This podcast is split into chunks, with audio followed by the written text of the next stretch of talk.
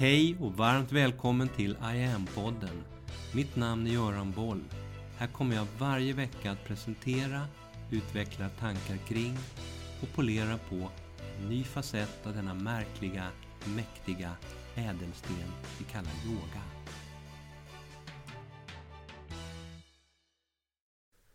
Yogans utveckling i Sverige och i världen de senaste 20-30 åren det är en success story utan dess like.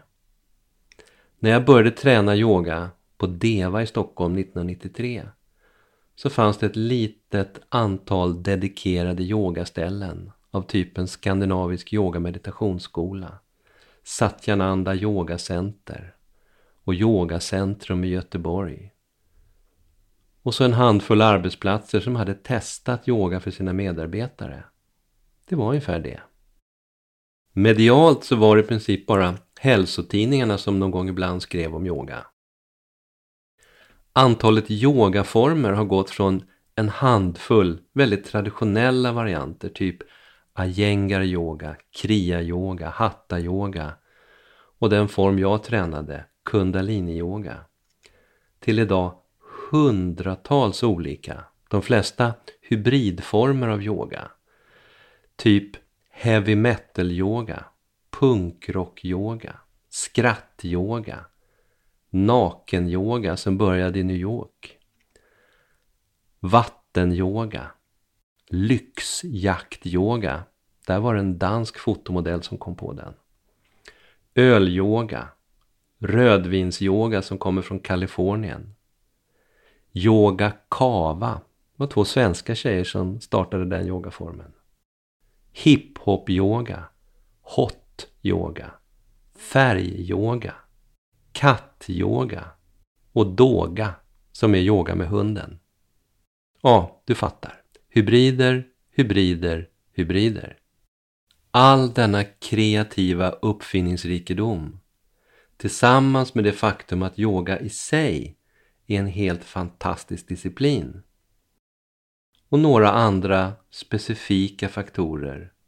Det är några av grundorsakerna till att yoga numera utövas regelbundet av ungefär en miljon människor i Sverige. Det ligger på tio topplistan över det som svenska folket helst vill träna och utöva.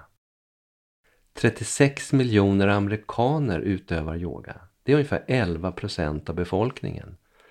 Och det sägs att en av tre, det vill säga ungefär 100 miljoner människor, har testat yoga minst en gång i USA. Och globalt runt om i världen så tränas, utövas yoga av många hundra miljoner människor. Yoga är idag också en global industri där yogacenters, resor, kurser, utbildningar, produkter, yogakläder med mera enligt amerikansk statistik omsätter svindlande 800 miljarder kronor om året.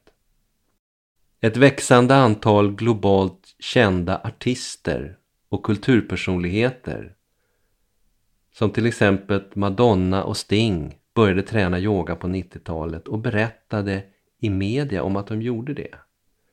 Och det ledde till att tidningarna skrev mer och mer om yoga och allmänheten blev mer och mer intresserad. När jag 2002 började samla in pressstatistik om yoga i svensk media så fick jag det året 225 klipp. 15 år senare så var antalet inlägg i pappers och elektroniska medier uppe i 15 000 per år i Sverige. Ett roligt exempel, 2016 så var yoga som begrepp det mest googlade i Storbritannien. Om du själv går in idag och söker så ger ordet yoga ungefär 1,7 miljarder Google-träffar. 1996 så hade jag börjat arbeta aktivt med yogakurser och fick in yoga på flygbolaget SAS som min första stora kund. Tio år senare så hade jag varit ute på ungefär 300 av Sveriges största och mest välkända arbetsplatser. Banker, försäkringsbolag, läkemedelsföretag, industriföretag, statliga kommunala myndigheter, hemliga försvarsenheter, Sveriges riksdag.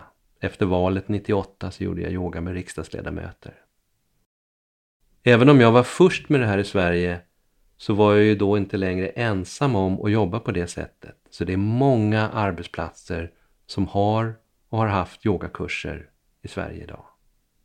När Friskis och Svettis 2005 började ta in yoga som aktivitet till alla sina Friskisanläggningar så fanns yoga redan ute på de flesta gym och idag så har i princip alla gym minst en, oftast flera olika yogaformer. Skolor började erbjuda yoga till både lärare och elever. Och 2010 så kom sjukvården. Då tog Danderyds sjukhus som första sjukhus i Skandinavien in yoga som reguljär rehab till sina hjärtinfarktpatienter. Mindre än tio år senare så fanns yoga i form av medyoga på mer än 250 sjukhus och vårdcentraler över hela landet. Det motsvarar ungefär 18 procent av hela beståndet.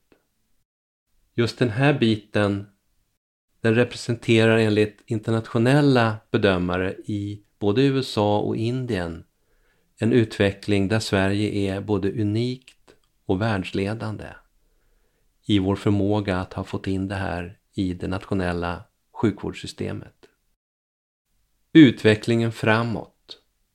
De flesta som börjar träna yoga gör det av hälsoskäl. De vill må bättre, de vill bli mer flexibla, kanske framförallt reducera stress. En av vår tids stora utmaningar.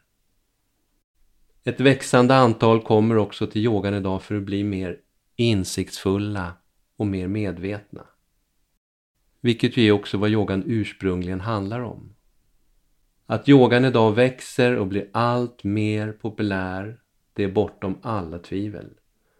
Och det ska bli otroligt spännande att se vilka nya former och uttryck det här kommer att ta sig framöver. Mitt namn är Göran Boll. Det var jag som skapade Medyoga och grundade Medyoga-institutet.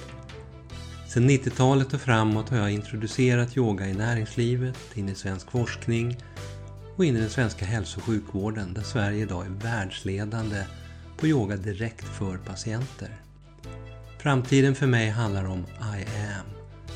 Yoga för medvetenhet och hälsa. Läs mer om kurser, online-träning, utbildningar med mera på hemsidan iamyoga.online. Följ oss gärna på sociala medier och tycker du om de här poddarna så tar jag tacksamt emot om du vill gå in på iTunes, Spotify och där poddar finns och ge mig ett betyg så vi blir fler som hittar in i yogans värld.